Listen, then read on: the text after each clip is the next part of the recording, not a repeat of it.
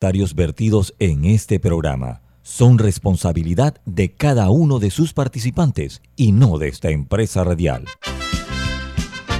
Son las 7.30 de la mañana, hora de un buen café y hora de Infoanálisis, el programa de información y análisis más profundo de Panamá. Infoanálisis con Guillermo Antonio Adames, Rubén Darío Murgas, Camila Adames Arias y Milton Enríquez. Infoanálisis por los 107.3 de Omega Estéreo.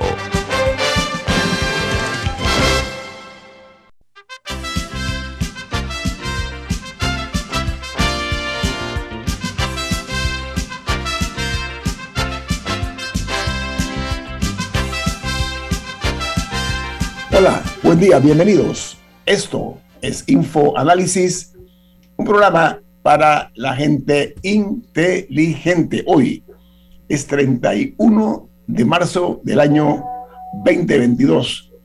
Es un privilegio para nosotros que nos acompañen los que nos sintonizan a nivel nacional e internacional a través de las plataformas tecnológicas que tiene Omega Estéreo a su disposición. Don Milton, ¿quién presenta Infoanálisis?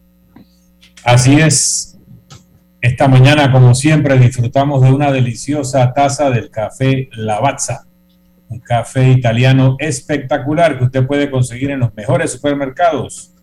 Lo puede pedir en los mejores restaurantes y también puede solicitar servicio a domicilio para disfrutarlo en casa a través de www.lavazzapanamá.com. Café Lavazza, un café para gente inteligente y con buen gusto presenta Infoanálisis. Gracias, Milton. Amigos, eh, recuerden que este programa se transmite en video a través de Facebook Live. Ustedes pueden vernos en, sus teléfonos móviles o celulares, eh, también eh, en, la, en sus tabletas y nos pueden también hacer en la página web de Omega Stereo y en la app de Omega Stereo que es, está disponible tanto en Play Store en App Store y en el canal 856, 856 canal de Tigo, antigua cable onda. Y también eh, pueden hacer lo mismo eh, en Facebook Live, como dije, en la cuenta Media Estéreo. Y si usted se perdió algún programa de Infoanálisis, todos quedan colgados en video en eh, YouTube, así que no hay manera de perderse ninguna edición de Infoanálisis. Vamos a conocer cuáles son las noticias que hacen primera plana hoy de los diarios más importantes del mundo. Comenzamos en los Estados Unidos. El New York Times titula, Rusia intensifica los ataques mientras los Estados Unidos dice que los asesores de Vladimir Putin lo engañaron. Le voy a decir coloquialmente a los panameños, los vacilaron a los Estados Unidos. Dice que ellos fueron engañados y que eh, las tensiones en el Kremlin aumentan después de que el presidente Vladimir Putin fuera informado erróneamente sobre la guerra por sus subordinados que están temerosos de su reacción. Estos son opiniones de la de fuente de la inteligencia de los Estados Unidos. El Washington Post, su principal titular es El Pentágono confirma reposicionamiento de tropas rusas. Están reorganizándose. Y el presidente Vladimir Putin dice que está siendo engañado por los militares rusos de acuerdo a funcionarios de la embajada de, los Estados Unidos. Y el diario The Wall Street Journal, su principal noticia es que Rusia resta importancia a las conversaciones de paz y aumenta el ataque al este de Ucrania. Dice que Moscú rechazó una propuesta de paz de, por la vía diplomática por parte de Ucrania, mientras que las tropas rusas atacaron objetivos alrededor de Kiev, se dice Kiev, no es, Kiev, sino Kiev. Y esto a pesar de eh, decir que limitarían los ataques, pero allí lo que hicieron fue que los aumentaron en los ataques en el sector este de Ucrania. Mientras en El Salvador, la asamblea de ese hermano país aumenta las penas a los pandilleros hasta los 45 años de prisión. Dice que la medida se da después que el presidente Nayib Bukele eh, declarara el estado de excepción para frenar la ola de asesinatos, de crímenes en El Salvador. Mientras en Perú, La principal noticia es que suspenden la excarcelación de Alberto Fujimori, exdictador peruano. Esto se está haciendo, esta suspensión, a pedido de la Corte Internacional de los Derechos Humanos, que advirtió que la decisión contraviene las obligaciones del Estado con sus víctimas.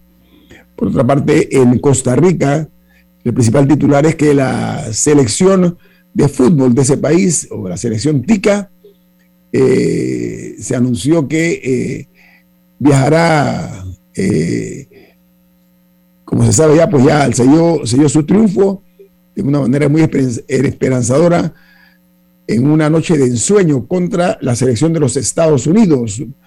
Una victoria importante para Costa Rica en el fútbol. Esto se da para sorpresa de no pocos, porque ellos han cerrado el octagonal de manera soberbia al derrotar una selección importante como la de los Estados Unidos, con un equipo plagado de jóvenes talentos. Eran muchos jóvenes nuevos en la selección de Costa Rica los que lograron este triunfo. Mientras en México dice que eh, se anunció que John Kerry viajará hoy a México para tratar temas como la crisis climática. Eso lo informó el Departamento de Estado en una comunicación que se hizo por escrito. En Chile ayer se registraron 5.603 nuevos casos de COVID-19 y se sumaron a los 3.464.425 que hay a la fecha, esta noche. Eh, dice la nota que también se conoció de tres fallecimientos, lo cual se agregan, los cuales se agregan al total de 56.467 que perdieron la vida o han perdido la vida producto de la COVID-19. En Argentina, la justicia detectó eh, unos 150 eh, millones de dólares de la corrupción kirchnerista. Dice que fueron trasladados al exterior, lo cual involucra a exfuncionarios y sindicalistas eh, muy alineados con el kirchnerismo. Recuerden que hay una fractura seria entre el kirchnerismo representado por la esposa del expresidente eh, Kirchner con el presidente Fernández de ese país. En Colombia eh, aumentó la mortalidad por el, el, impacto que ha tenido los infartos en la pandemia. Dice que en el año 2020 la cifra subió en casi todos los grupos de edad en Colombia, pero lo que más inquieta, lo que más preocupa, es el incremento de muertos por infartos en personas cuyas edades oscilan entre 25 y 39 años, los que han muerto por infartos post pandemia y durante la pandemia. Y cerramos porque tenemos un invitado importante hoy con eh, la principal noticia que se genera en Honduras. Dice que ese país reporta que unos 2,4 millones de hondureños en medio de esta crisis alimentaria por la COVID-19 están siendo eh, ignorados de cierta forma y que la COVID y los huracanes han provocado una escalada de precios tremenda, lo cual ha tenido un impacto muy severo en la sociedad hondureña. Eso es un peligro que se cierne casi sobre todas las naciones por lo que está dándose o lo que está ocurriendo eh, con Ucrania y con Rusia.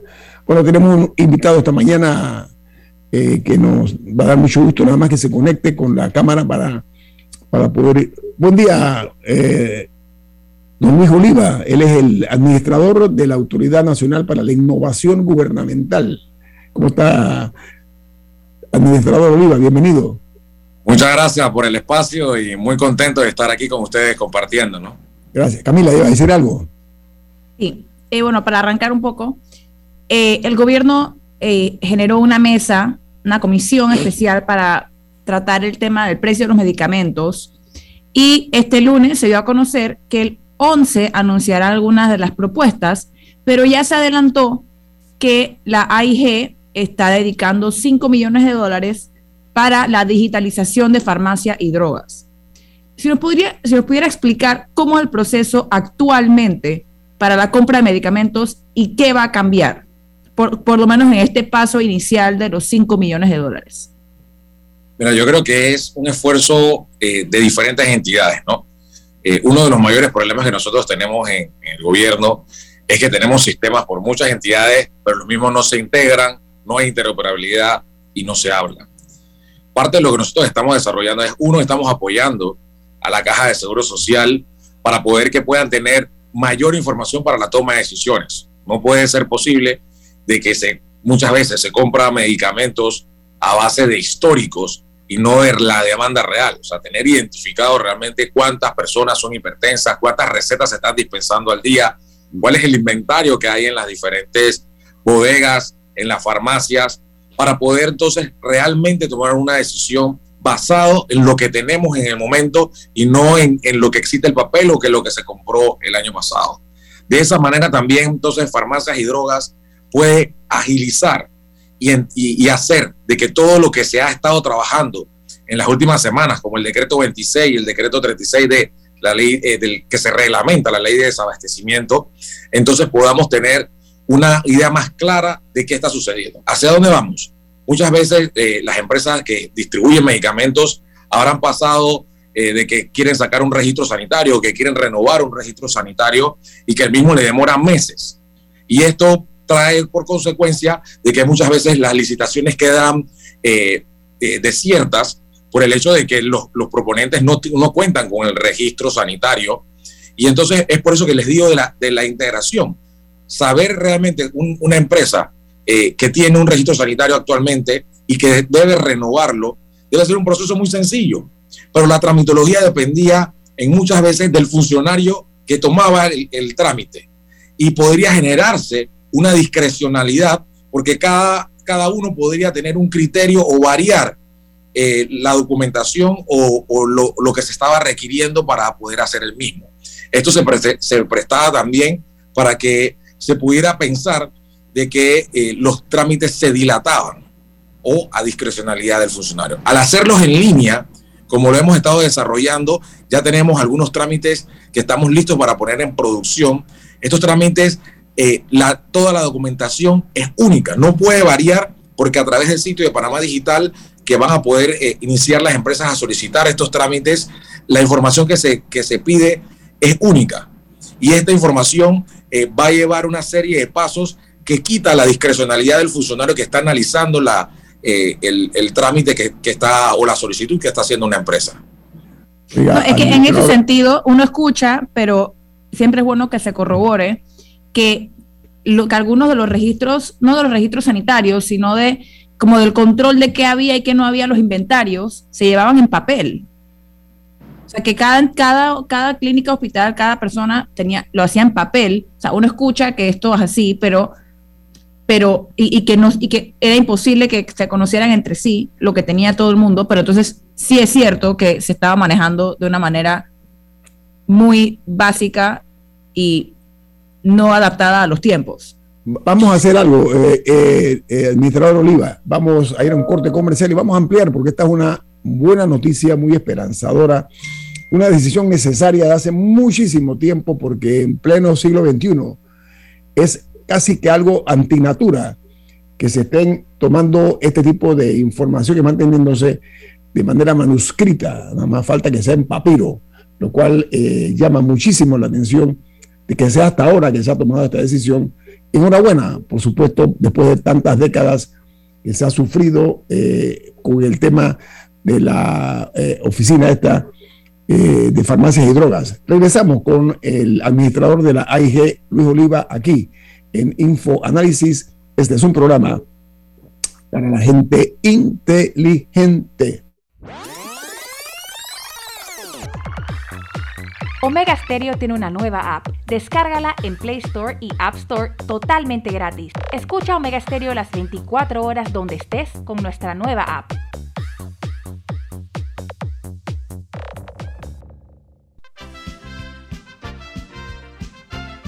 La gente inteligente escucha InfoAnálisis. Los anunciantes inteligentes se anuncian en InfoAnálisis. Usted es inteligente. Llame al 269-2488 y todos lo sabrán. Infoanálisis, de lunes a viernes de 7 y 30, 8 y 30 de la mañana, en donde se anuncian los que saben.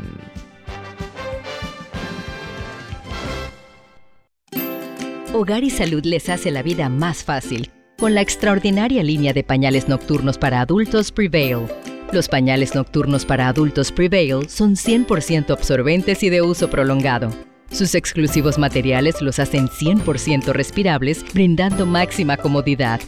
Para su conveniencia, los pañales Prevail vienen en todos los tamaños. Visite cualquiera de las sucursales de Hogar y Salud y pida sus pañales nocturnos para adultos Prevail. Hogar y Salud les hace la vida más fácil. Los pañales nocturnos para adultos Prevail tienen su descuento para jubilado. Ya viene InfoAnálisis, el programa para gente inteligente como usted.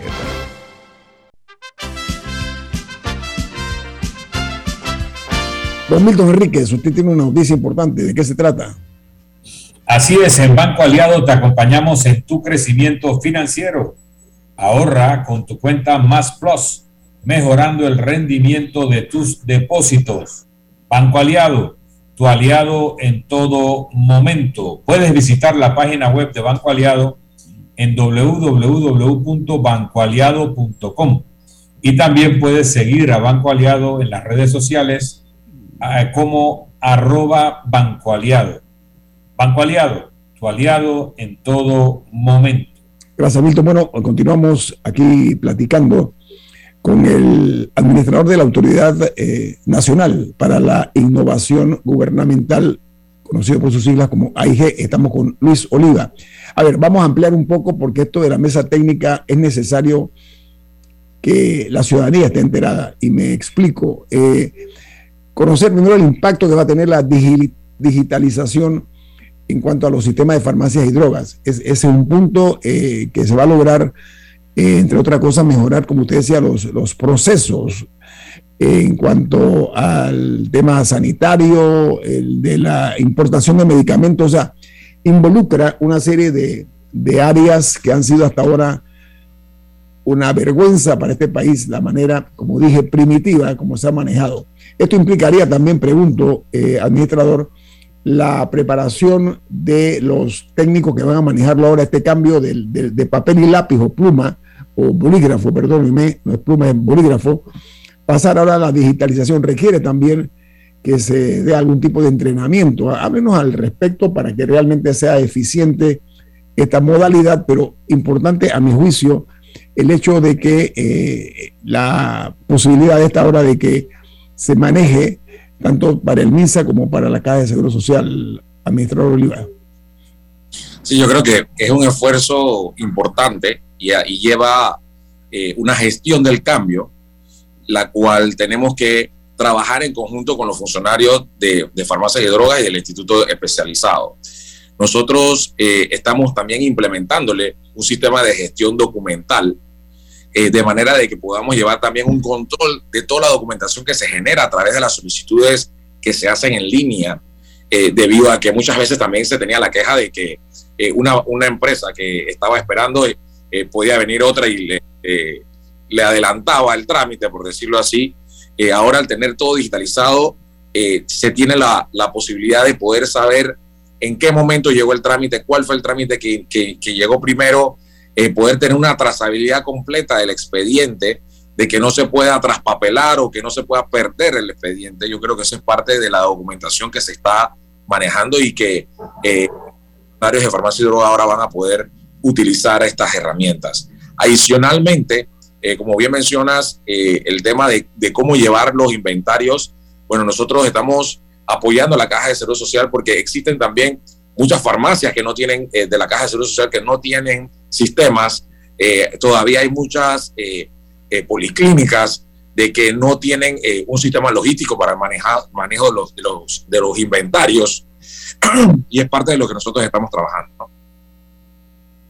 una parte importante de la, de la implementación de estas medidas es que, sea, que se tome una decisión y que se siga adelante con la misma, porque ha ocurrido algunas veces que hay resistencia al cambio o se tiran un par de personas a la calle y se echa para atrás.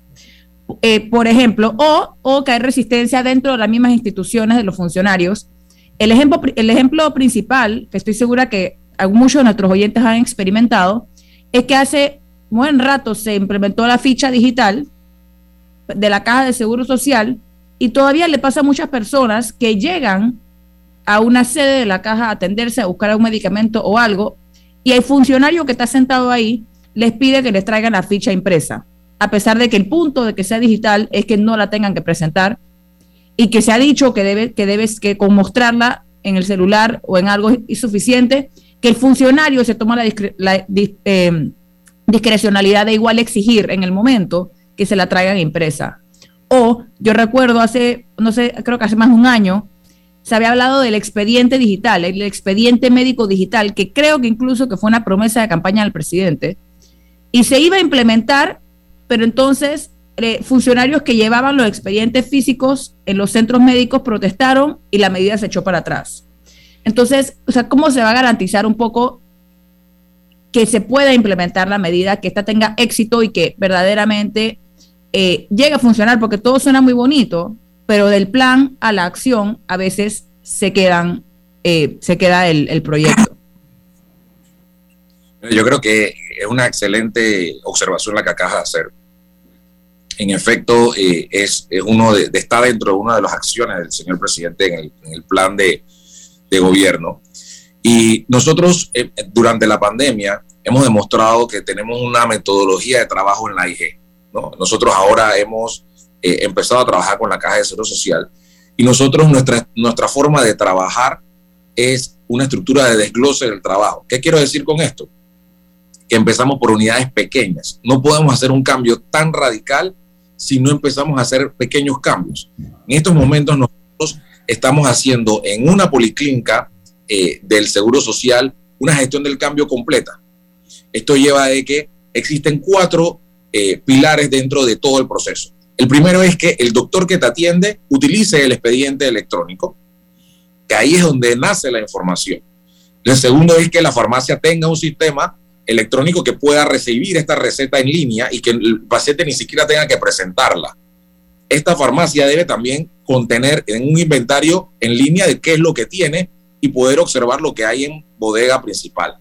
El tercer punto que nosotros hemos identificado es que al momento de, de despachar el medicamento se actualice y el cuarto punto es que el que compra, el sistema de compras, pueda comprar basado en la demanda y en lo que está en los inventarios de las farmacias. Nosotros en este momento entonces estamos empezando en una policlínica en donde tienen que las cuatro cosas estar sucediendo.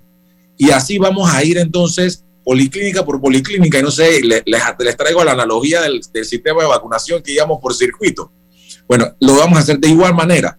Tenemos que ir conquistando y en la medida de que vamos logrando que esta policlínica ya quedó completamente eh, actualizada, no se puede echar para atrás y ahí es donde la Caja de Seguro Social se tiene que poner fuerte y el director le ha, estado dando instrucciones a su equipo de trabajo que a medida que nosotros vayamos eh, actualizando las diferentes policlínicas, tienen que mantener el estatus y no pueden dejar caer los sistemas.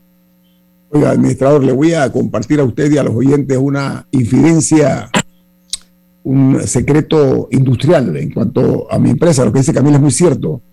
Cuando yo decidí incursionar eh, en nuestra empresa, esta empresa, en el terreno digital, la resistencia natural, según unos pocos, fue tan fuerte que yo tuve incluso que decir, ¿sabe qué? O se ajustan a los tiempos o se quedan atrás en el tiempo y no van a poder seguir trabajando. Y tuve que hacerlo a la fuerza. Créame que se buscan argumentos para evitar este tipo de procedimientos, lo que estoy tratando de decirlo. Hay, hay que exigir que el paso este, que será un paso de gigante, es importante. Y, al mismo tiempo hay que asegurarse de que la gente, de que, o sea, de darle las herramientas a la gente. Bueno, sí. Para que, para que pueda hacer ese cambio. Porque es lo que hablaba. No, nosotros Es muy importante. No, Camila, nosotros por eso No, no, no lo digo acá, lo digo en términos de funcionarios que por toda su vida han anotado con papel y pluma y que ahora se les va a exigir una serie de procesos, se les tiene que dar las, las herramientas para que puedan hacer bien su trabajo y que no, que, o sea, que no se sientan amenazados. No, pero además entrenarlo, hay que entrenarlo. Milton. Eh, aparte de el entrenamiento para la automatización, hay ciertas tecnologías que existen hasta para reservar una mesa en un restaurante o citas con médicos del sector privado que no cuestan nada, son, son apps gratuitas. eh, ¿por qué no podemos implementar en la caja de seguro social un sistema de eso? Que cuando uno se mete, le dice la disponibilidad del médico, sin tener que hablar con el médico, simplemente su agenda de disponibilidad está presente, o si no tiene ya un médico asignado uno, pues de los especialistas que lo pueden atender, y uno escoge la hora que más le conviene y se reserva el cupo. O sea, ¿por qué hay que entrenar a un departamento y de personas con teléfono cuando hoy en día ya hay sistemas totalmente automatizados? Y repito, en las versiones de restaurantes son gratuitas. Puede haber versiones que haya que pagar o ustedes pueden desarrollar algunos, pero no hay que inventar la rueda. Citas en el Seguro Social, citas en el Ministerio de Salud, citas en los ministerios o autoridades para cualquier trámite, perfectamente pudieran ser administradas por estas plataformas automáticas. Quisiera saber cómo avanzamos en ese tipo de, automatizaciones. Bien, yo creo que eh, eh, las tres cosas que acaban de mencionar ustedes eh, son parte del ecosistema, ¿no?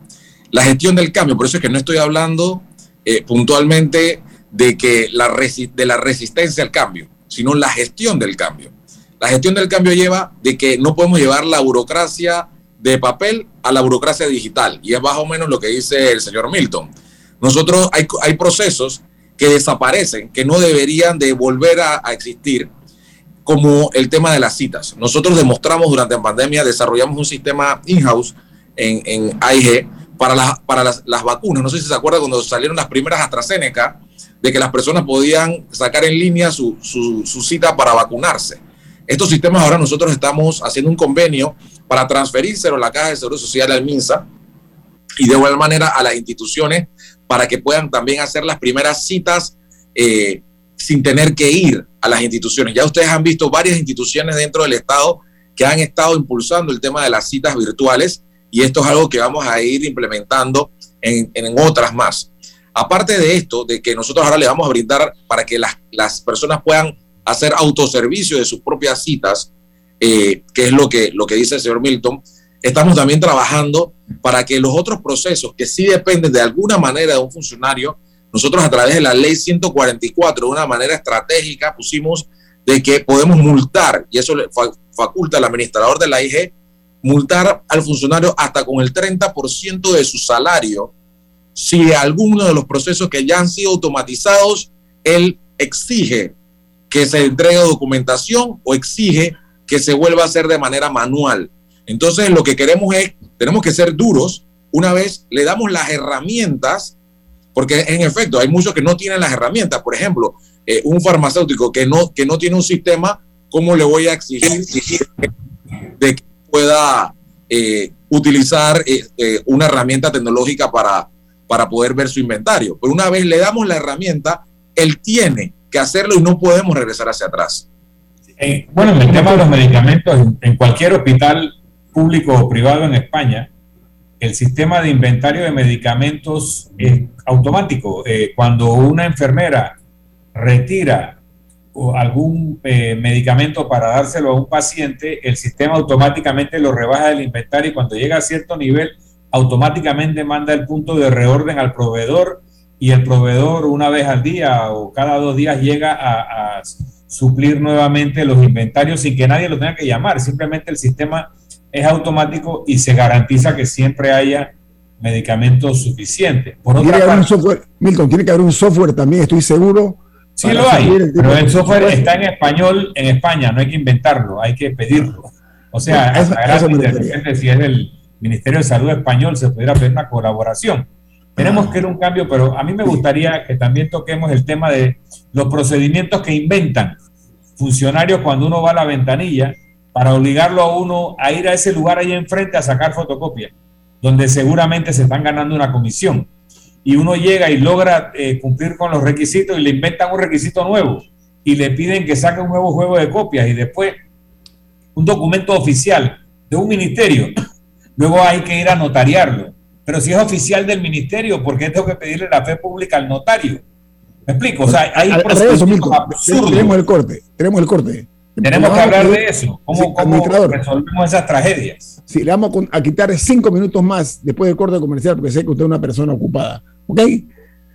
Vamos al corte comercial. Esto es Info Análisis, un programa para la gente inteligente.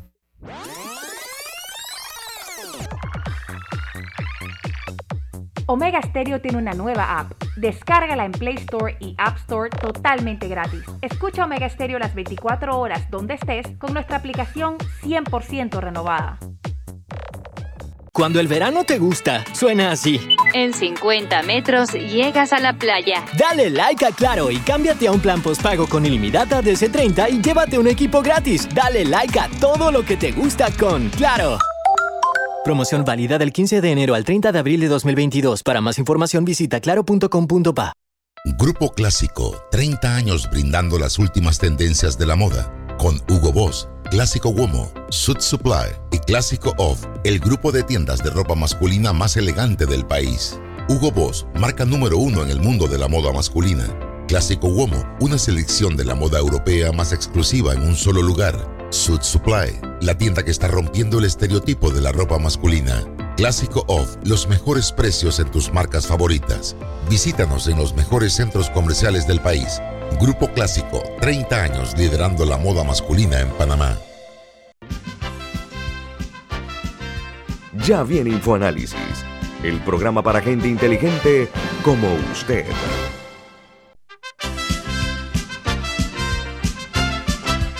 Bueno, entramos eh, nuevamente a, la conversación informativa con eh, el ingeniero Luis Oliva, él es el administrador de la AIG, la Autoridad Nacional para la eh, Innovación Gubernamental.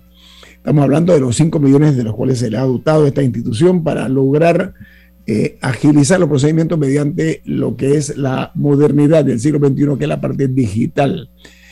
pero Milton tenía una, te iba a reformular una pregunta, Milton, cortita, porque el administrador tiene cosas que hacer.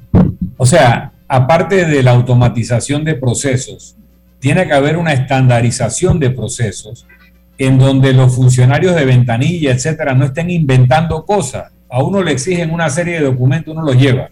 Llega a la ventanilla y se nos faltan dos copias. ¿Por qué? Porque, bueno, ahí tiene que sacarla ahí enfrente y uno sospecha por qué lo mandan a sacar la copia. Luego la trae y uno trae un documento oficial de un ministerio que viene con todos los y eso hay que llevarlo a notariar. ¿Por qué? Porque hay que darle fe pública a un documento que ya la tiene. O sea, ¿cómo podemos aprovechar la automatización para simplificar y para que la interacción con el Estado no sea una ordalía, sino un procedimiento fluido y hasta agradable?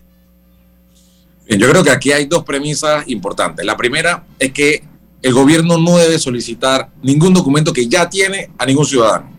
Esa es la primera, la primera premisa. Porque ya yo sé, yo tengo enlace con el Tribunal Electoral, no te tengo que pedir fotocopia de la cédula.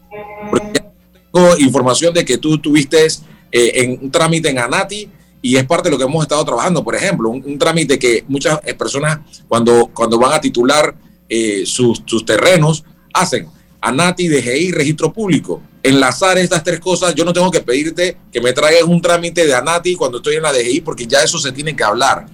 Y lo segundo, la segunda premisa, es que muchos procesos tienen que desaparecer.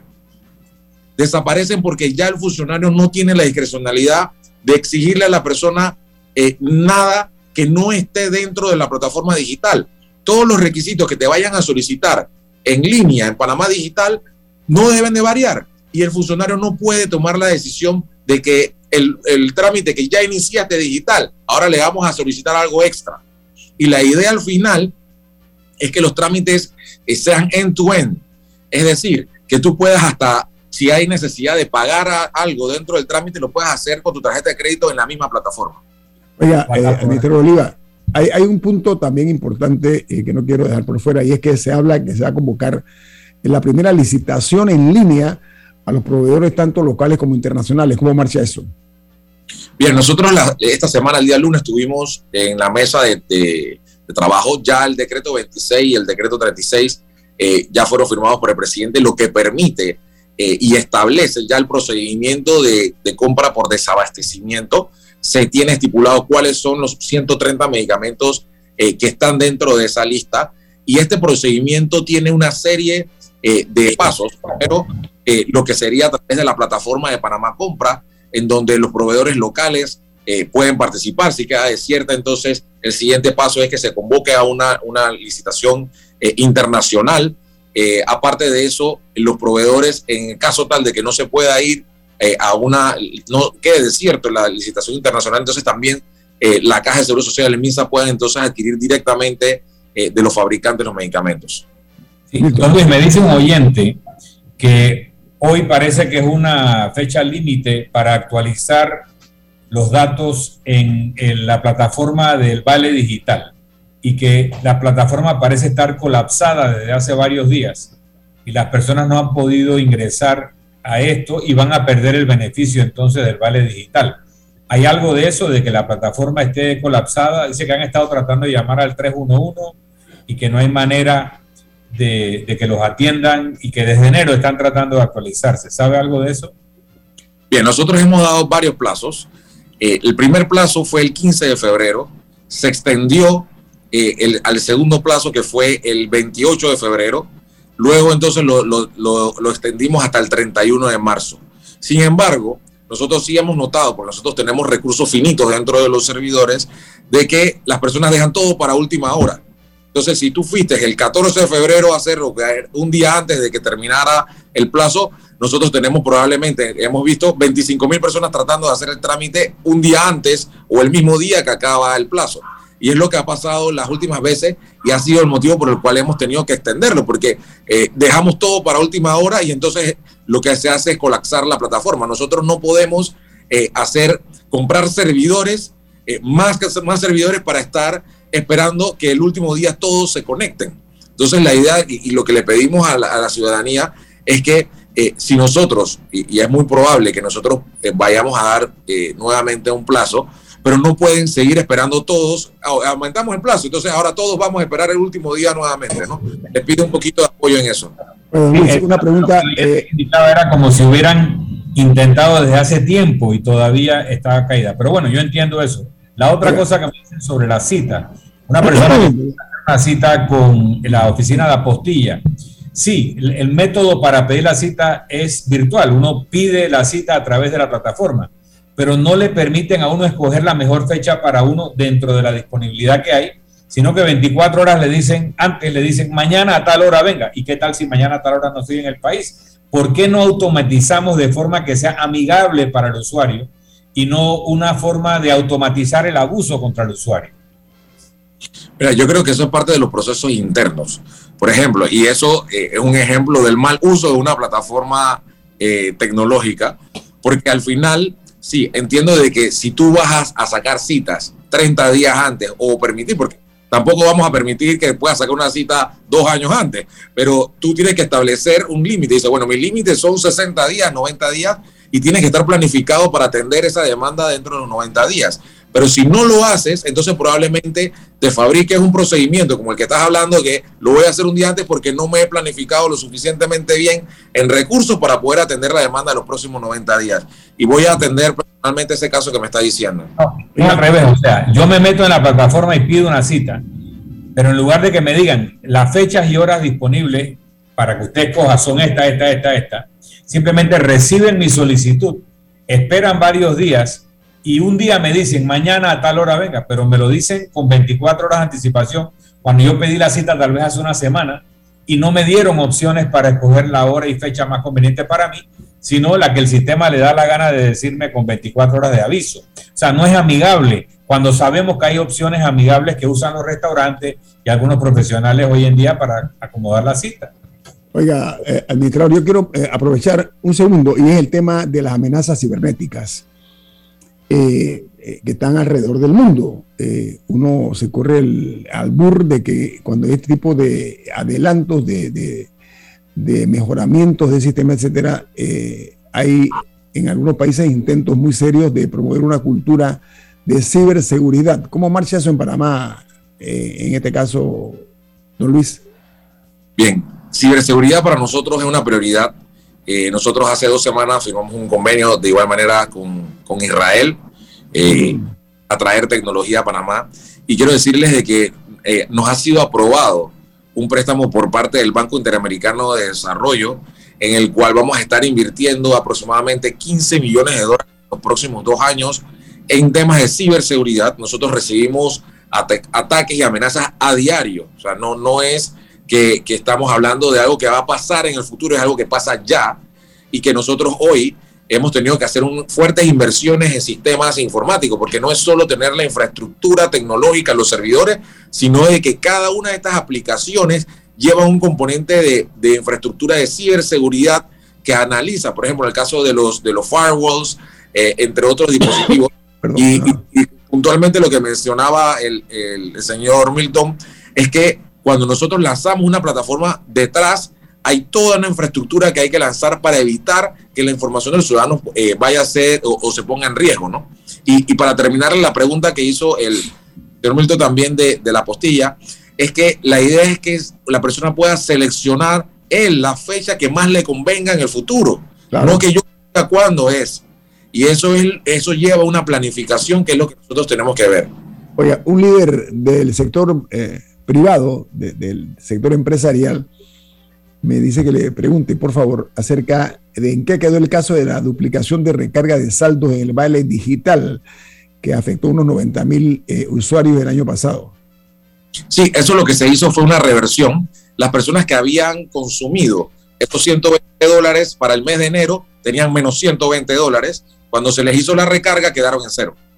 Ok, gracias. Camila. Y una oyente pregunta eh, acerca de la página de registro para la ficha digital. Dice que lleva días tratando y le sigue saliendo datos no encontrados y no le permite continuar el registro. ¿Está, teniendo, está teniendo problemas la plataforma? porque no tengo conocimiento de eso ya que es un tema directo de la Caja de Seguro Social. Sin embargo, voy a hablar con el director de, innovación de Caja de Seguro Social para que me diga si están teniendo algún problema y poder ayudarle. Oiga, eh, ingeniero Luis Oliva, eh, primero le agradecemos el tiempo que nos ha dedicado a los oyentes nuestro a nivel nacional e internacional, sobre todo haciendo docencia por una parte y por la otra, informando de esta noticia.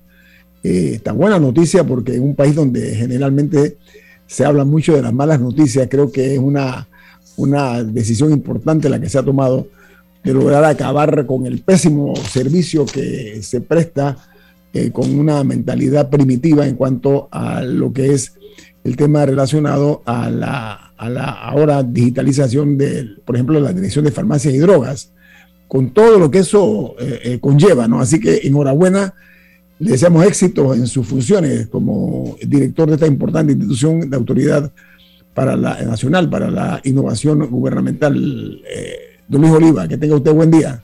Igualmente, que esté muy bien, muchas gracias. Que la pase muy bien, gracias. Bueno amigos, ya, ya tienen una idea mucho más clara acerca de esta ah, situación que se ha presentado, que repercutirá en beneficio de todos, porque realmente la uno de los, de los, a ese como un tumor, ¿no? Que ningún gobierno se ha atrevido hasta ahora eh, eh, a erradicar. Y, son muchísimas instituciones las que necesitan eh, movimiento, por ejemplo, desde el Meduca para el tema de las notas, de los, de los expedientes de los estudiantes y de estatus de las escuelas, bueno, el órgano judicial con todo el desastre de, la, agendar audiencias y de la disponibilidad de documentos, para mí no tiene sentido hoy día que a veces suban documentos y claramente en, en, páginas web, que es un avance, pero lo que suben es que imprimieron el documento y luego lo escanearon. Entonces, eso no sirve para muchas cosas que a veces uno necesita hacer en línea. Para trámite, ¿no? uno, tiene, que transcribir un documento que ya está en línea. Y son esas pequeñas cosas que suenan como, como detalles o suenan como que uno es necio al, al pedir el documento original, pero que sí dificultan el empleo de muchas personas o el diario vivir a veces cuando uno tiene que hacer trámites. Ok, eh, bueno amigos, vamos a un corte comercial. Esto es Info Análisis, un programa para la gente inteligente. La gente inteligente escucha InfoAnálisis los anunciantes inteligentes se anuncian en InfoAnálisis. Usted es inteligente. Llame al 269-2488 y todos lo sabrán. Infoanálisis, de lunes a viernes de 7 y 30, 8 y 30 de la mañana, en donde se anuncian los que saben. ¿Les suena esto? Ofertas, pedidos, facturas, órdenes de compra, entrega, contratos, recibos, etc. Los documentos importantes están ahí, en algún lugar. Ojalá supiera dónde y cómo encontrarlos cuando realmente los necesita, sin perder tiempo. Ha llegado la hora de la gestión documental electrónica. Los documentos se escanean y guardan digitalmente de forma automática y centralizada. Llámenos al 209-4997 para un demo sin compromiso. Solutexa, expertos en digitalización y gestión documental. Omega Stereo tiene una nueva app. Descárgala en Play Store y App Store totalmente gratis. Escucha Omega Stereo las 24 horas donde estés con nuestra aplicación totalmente nueva.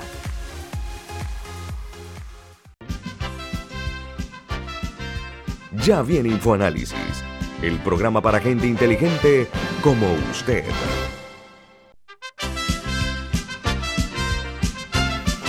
Bueno, don Milton, ¿usted quería agregar algo para cerrar este tema y cambiar a otro importante? Sí, e, evidentemente el señor Oliva es una persona muy preparada y que entiende y, maneja muy bien los temas que le toca administrar en la AIG, cosa que es muy bueno. Y hay muchos funcionarios jóvenes eh, muy bien preparados que se les ha asignado este tipo de responsabilidades. Así que no, no demerito en nada los esfuerzos que él ha hecho y comprendo contra qué se enfrenta, que es una burocracia que es tenaz. Pero cuando nosotros hablamos de sistemas, procesos modernos, normalmente pensamos en la autoridad del Canal de Panamá, que todo anda muy bien, o por lo menos es la impresión que todos tenemos. Pero hay otras entidades que también andan muy bien en estos procesos, como el Tribunal Electoral o la Autoridad de Pasaportes. Creo que la Autoridad de Pasaportes hoy en día es la entidad, tal vez porque es pequeña, tal vez porque no maneja los volúmenes de otras entidades como el Tribunal Electoral, pero es lo más eficiente que yo he visto en el Estado panameño en años y no necesariamente de ahora. Tiene varias administraciones siendo muy eficiente la autoridad de pasaportes, pero en el Tribunal Electoral, trámites que antes eran presenciales, lo puedes hacer por Internet. Hay una interacción humana con una persona que tiene que validar que eres tú y te hace un par de preguntas y te mira por una cámara, pero todo es muy rápido. O sea, son sistemas que funcionan en Panamá administrado por funcionarios panameños. ¿Cómo hacemos para hacer extensivo eso al resto de la estructura del Estado? Eh, es el reto que hay, pero es posible, ya lo han hecho, no solo la autoridad del canal, sino por lo menos estas dos entidades que menciono y probablemente haya otras más. Ok, vamos a otro tema. Eh, es casi que una deshonra eh, para nuestro país y da una señal que para que nos vean como huérfanos de dignidad eh, por parte de algunos eh, funcionarios, altos funcionarios, particularmente del órgano legislativo. Mire, el Contralor de la Nación de la República en días pasados dio una noticia que parecía interesante, que fue bien acogida eh, por la ciudadanía inteligente, la, la gente que entiende estas cosas, lamentablemente eh, la educación en nuestro país es tan deficiente que muchos no tienen la capacidad para poder analizar el impacto de algunas actuaciones.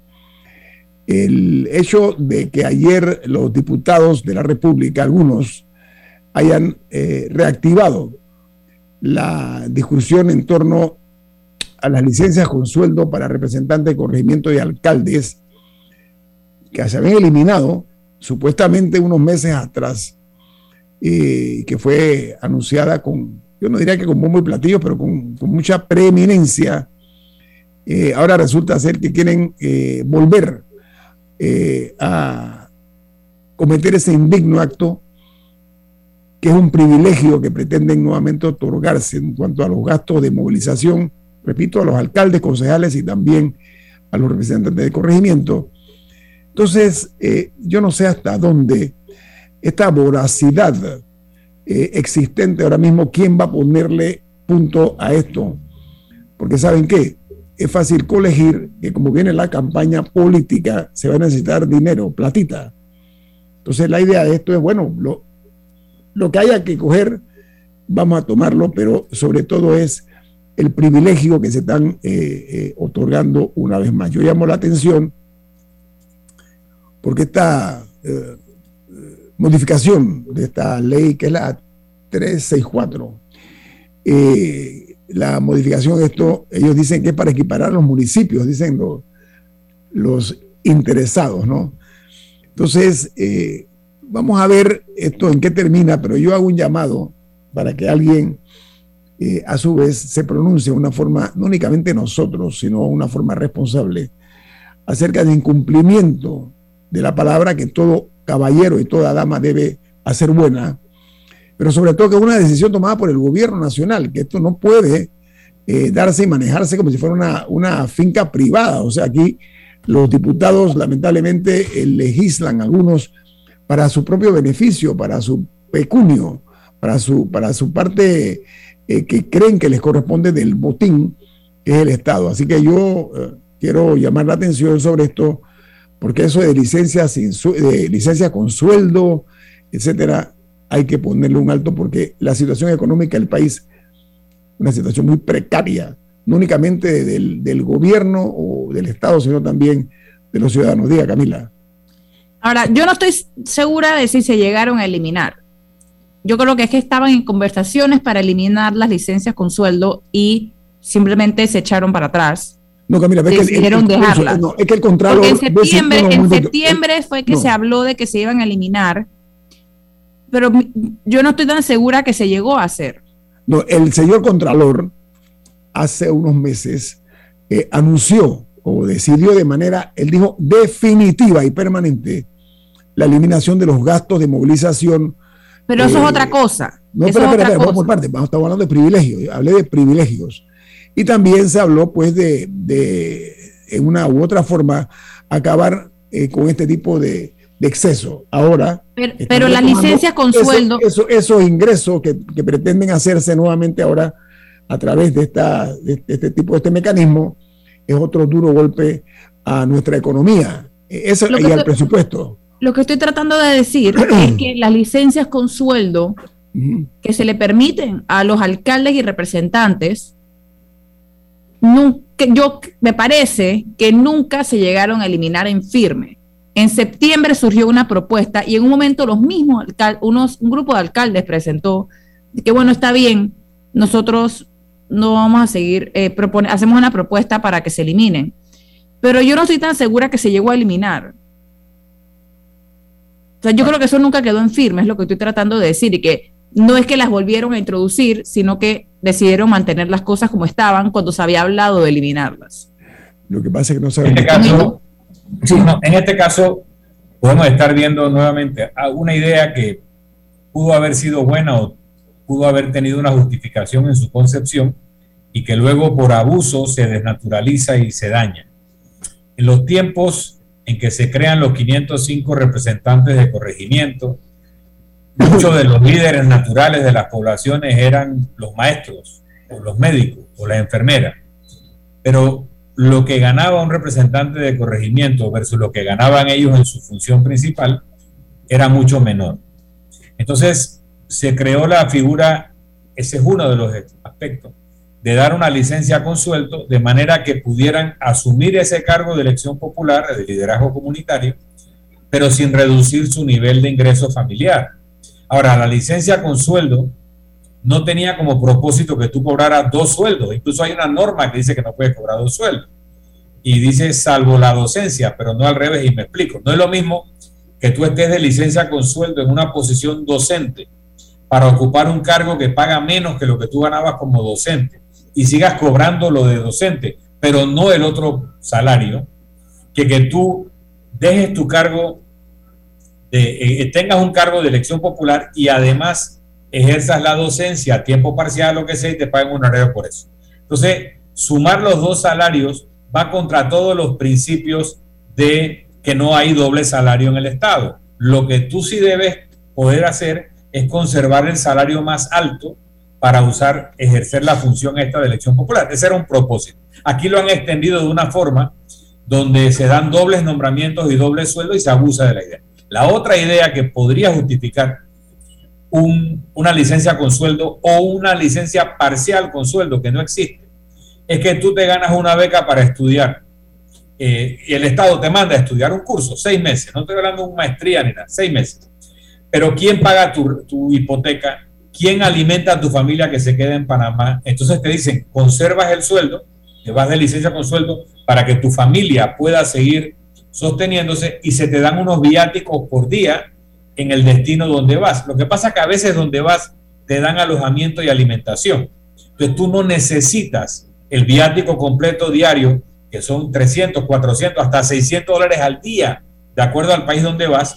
Entonces llegaba un momento donde te iba a mandar a un curso y si yo te daba los viáticos que la ley decía, te ibas a llevar 20 mil, 30 mil dólares en viático.